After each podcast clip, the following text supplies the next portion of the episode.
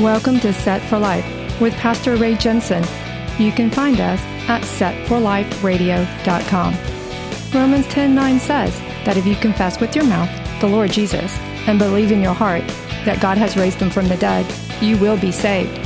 So let's listen from God's word, verse by verse, on how we can prepare for the coming of the Lord Messiah Jesus, who died on the cross so that you can be set for life. You're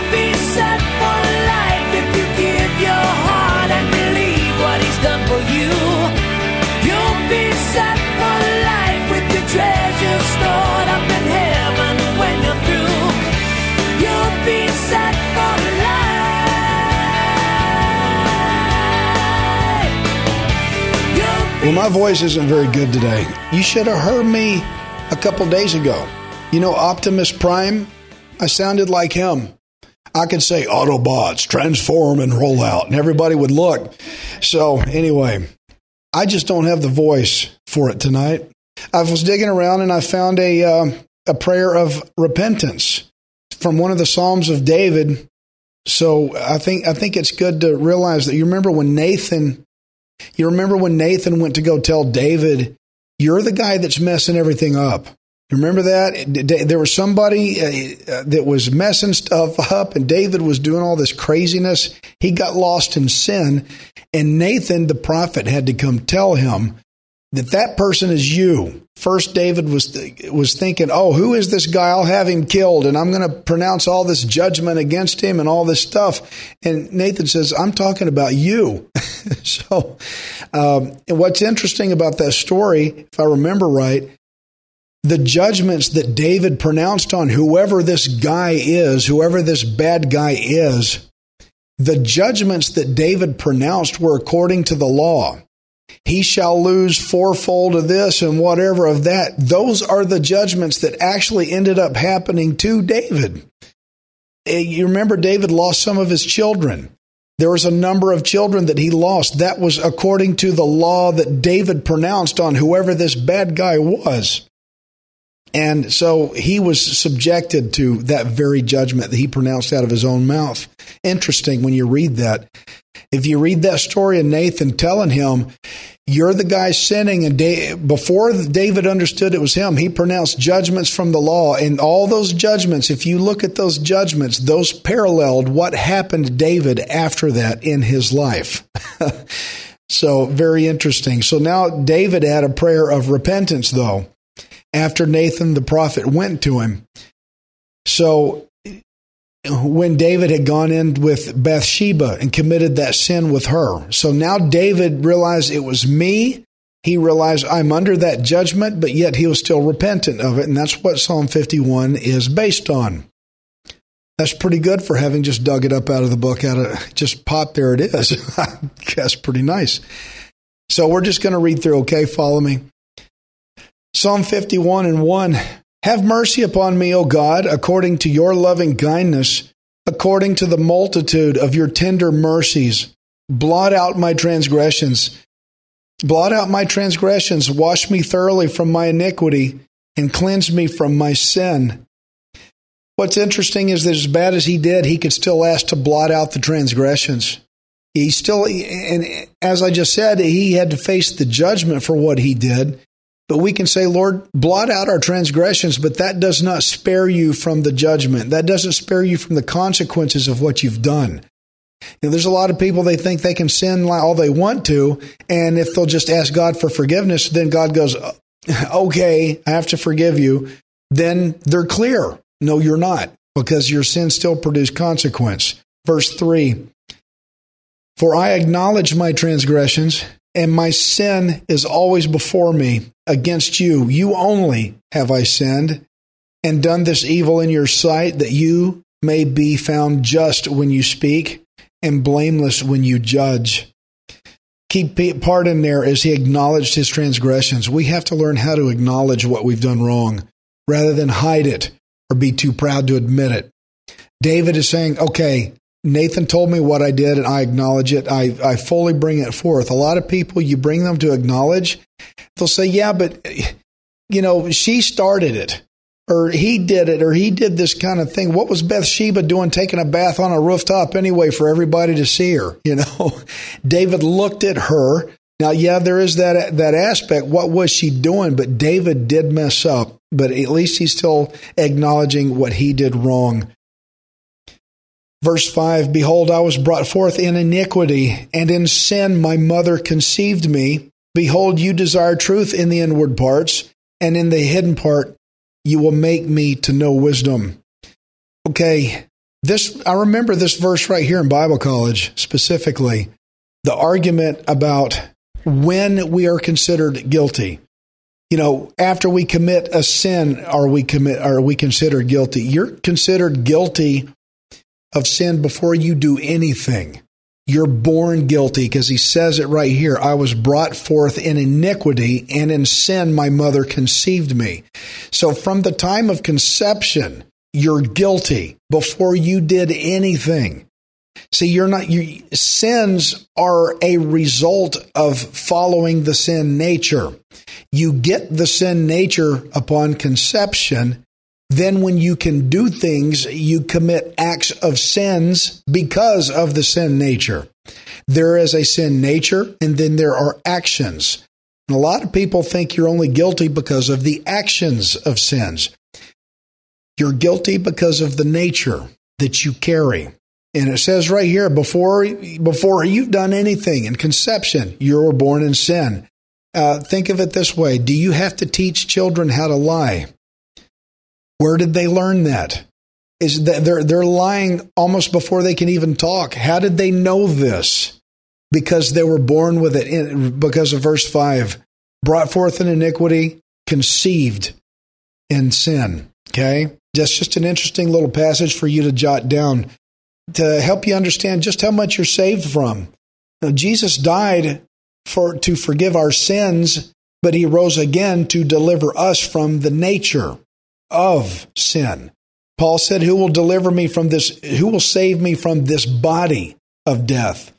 Jesus did that. So if you ever want to talk a little more about that, there's a sin nature that you have no matter what.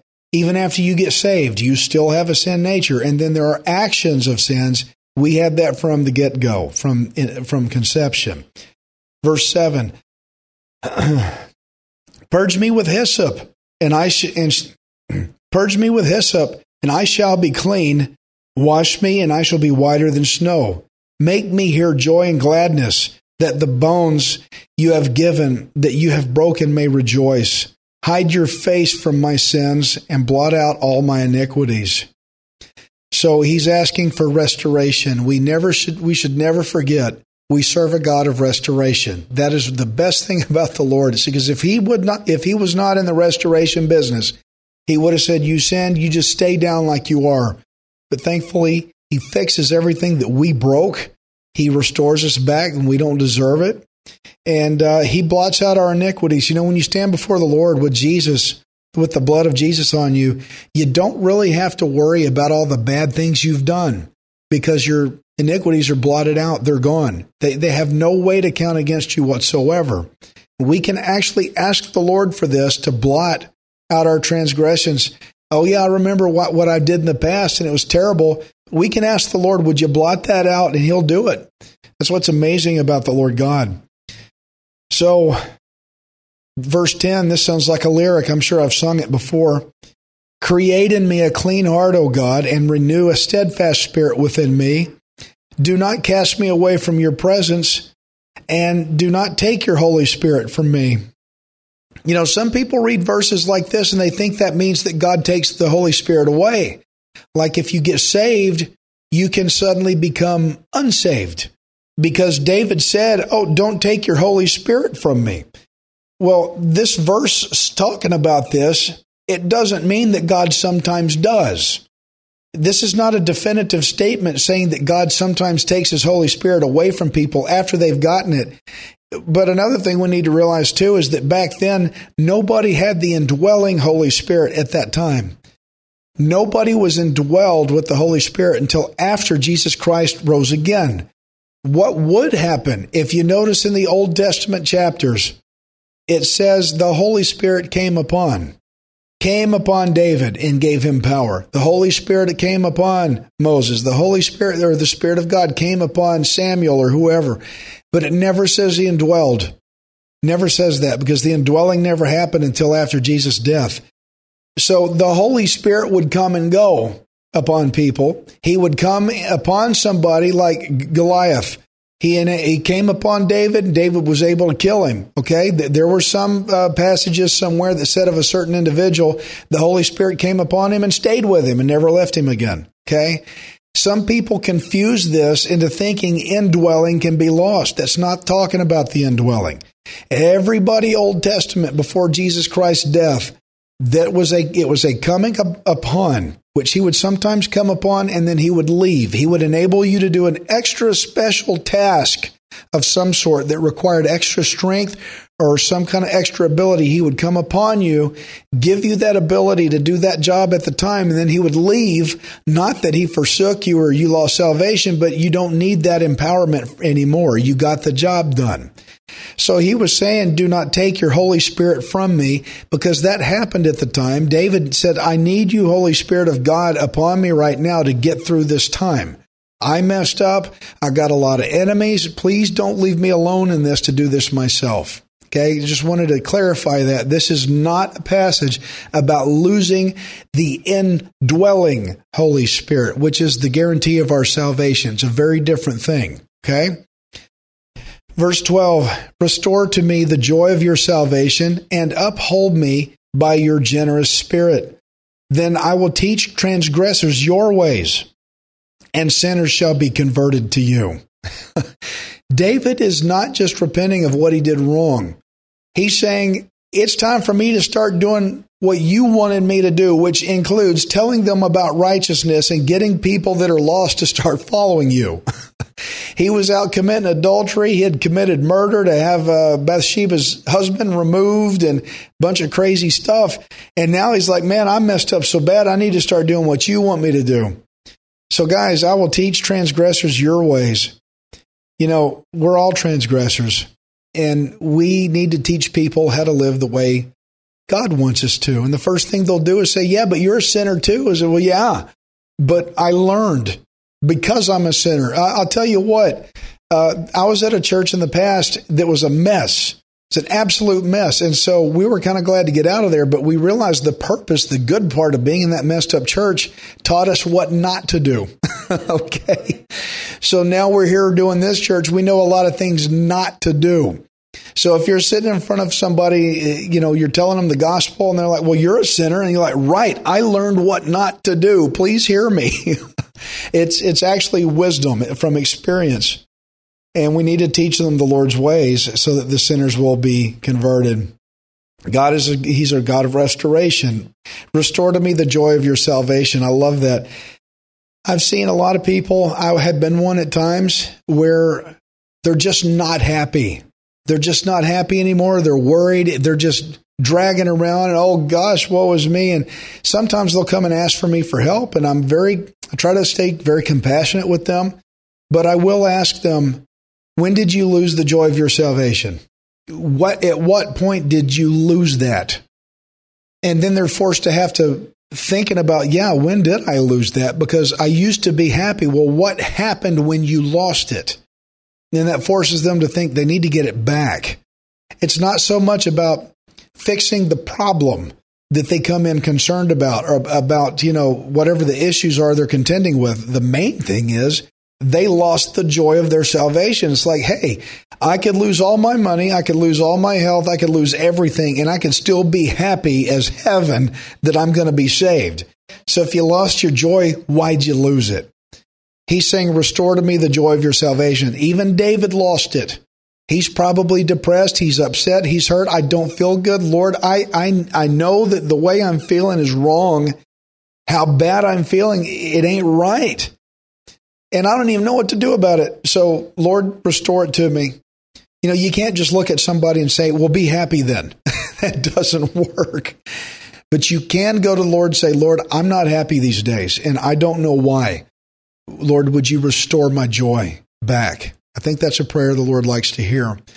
Verse 14 Deliver me from the guilt of bloodshed, O God, the God of my salvation, and my tongue shall sing aloud of your righteousness.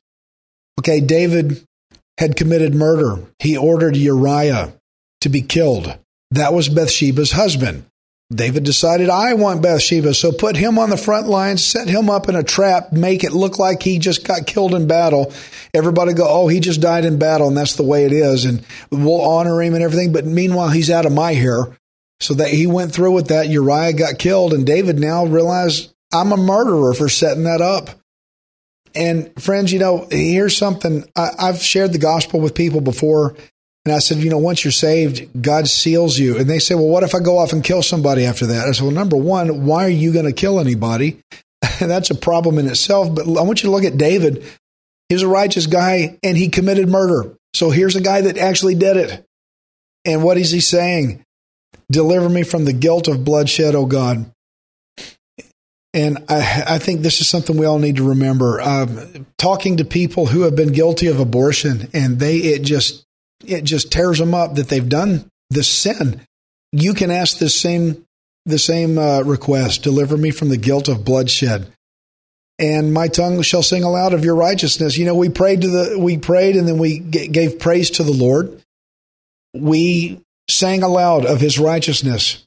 He, the Lord loves that, and repentance before praise is is the way it works. Lord, forget. You know, oftentimes when we praise in here, I'm like, oh Lord God I can think of at least 10 things I did this week I shouldn't have done. I'm sorry for that. And then, then the song catches me and then I'm praising the Lord for it. Thankful that he actually lets those things go. He releases them and forgives me of them. Verse 15. O Lord, open my lips and my mouth shall f- and my mouth shall show forth your praise, for you do not desire sacrifice, or else I would give it. You do not delight in burnt offering. The sacrifices of God are a broken spirit, a broken and a contrite heart. These, O God, you will not despise. You know, being broken in spirit, that is somebody, uh, that's not depression. That is somebody that's no longer proud. That's somebody that's no longer, look at me and how great I am. That is somebody that gets down on their knees and says, I have sinned so bad and they're grieved over their sin. If you don't grieve for the sin you've committed, that's a problem that you may not be saved like you think you are. Maybe you're not happy these days. I get it. David said, Restore to me my joy. But if you're not grieving, you've got trouble. But if you can get to that point, Father, forgive me. I've sinned. I am so rotten, the things I've done. The Lord God loves that, a broken and a contrite heart. David is really pouring it out once he realized the damage he did, what he had done wrong.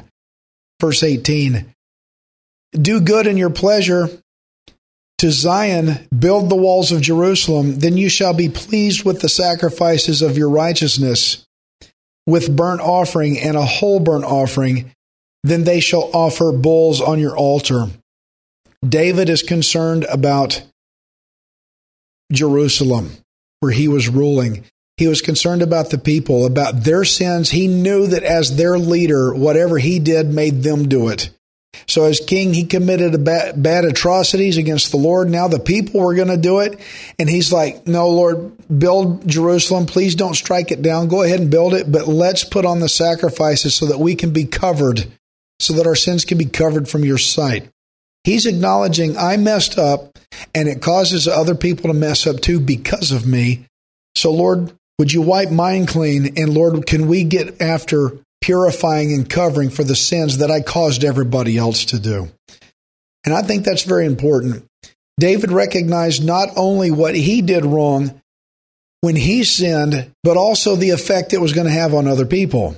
You know, when you commit a sin and you th- say, well, it's just my life, I can do what you want to, any sin you commit affects other people in some kind of way. Even the righteousness acts that you commit, that affects them in a good way too. So it's good to remember in our repentance that when we mess up and do something wrong, how many people that know me did that affect? And not just praying repentance for yourself and covering for yourself, but also for them. Because what we do affects everyone. You walk around in a big bubble. and it's called a sphere of influence. And wherever you go, there are people that pass through that bubble as they see you, they see you in the grocery store or whatever, or, you know, people you bump into at church. How you conduct yourself and the things you're doing in your life, whether they know about it or not, when you put them in that sphere of influence, it affects them one way or another. And it's going to come out in your attitude how you react to people. Like if you're having a really terrible week and somebody somewhere says, Hey, how you doing? Well, fine, leave me alone. You know, I mean, you just affected them in a negative way. Well, hi, how are you doing? Well, you know, things aren't very good, but you know what? I'm going to trust in the Lord no matter what, and I'm going to just leave it to Him. Well, now you just affected them in a good way, even though you've been having a bad week. So you affect people whether you whether you want to or not, you affect other people. And David is praying for Jerusalem. Lord, let's build this place. Let's build the walls. And Lord God, let's put on the sacrifices and let's start getting a repentant heart to everybody I affected. I think this is great. I think it's wonderful that David was doing this. He wasn't, it wasn't just about him. Your repentance is not just about you, as well as your salvation ain't just about you. When we get saved, we're supposed to tell it to other people. Like he said, I'm going to help the unbeliever, the transgressor to learn your ways. At the same time, our repentance is also works like that as well. When we commit a sin, it convinces other people to sin. When we proclaim the gospel, it convinces other people to obey the gospel. Either way, we affect other people. We need to pray for people to receive the Lord. We also need to pray for repentance that other people repent for watching us mess up. Okay? We need to be careful how we work our influence, right? So that's Psalm 51, the prayer of repentance.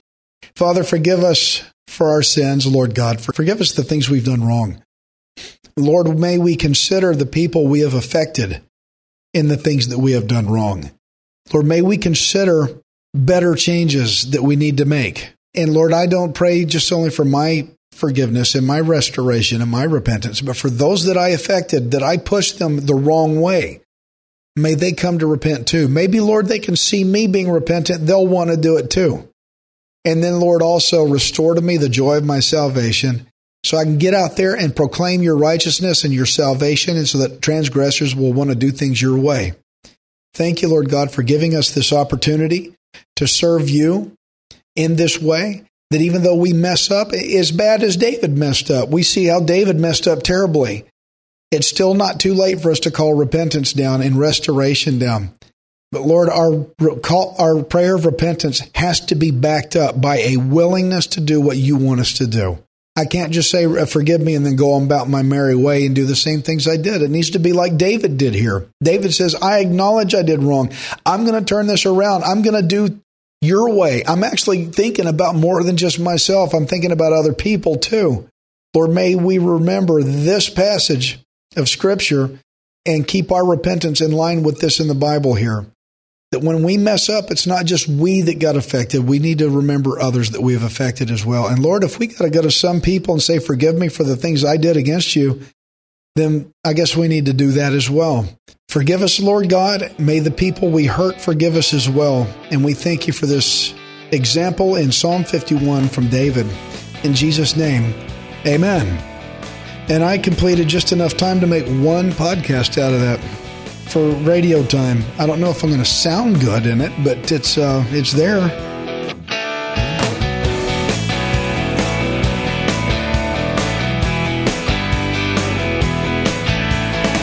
Thank you for listening to Set for Life. We hope you can join us next time, unless Jesus returns for us first. Set for Life is the radio ministry of Pastor Ray Jensen. We invite you to subscribe to our podcast at setforliferadio.com. Hi, this is Ray Jensen. Thank you for giving me the opportunity to encourage you in God's Word. If the Bible doesn't excite you, then you're not reading it. I want you to remember that you are not worthless. You are priceless. Messiah Jesus died on the cross to redeem you so that you can be set for life. You'll be set for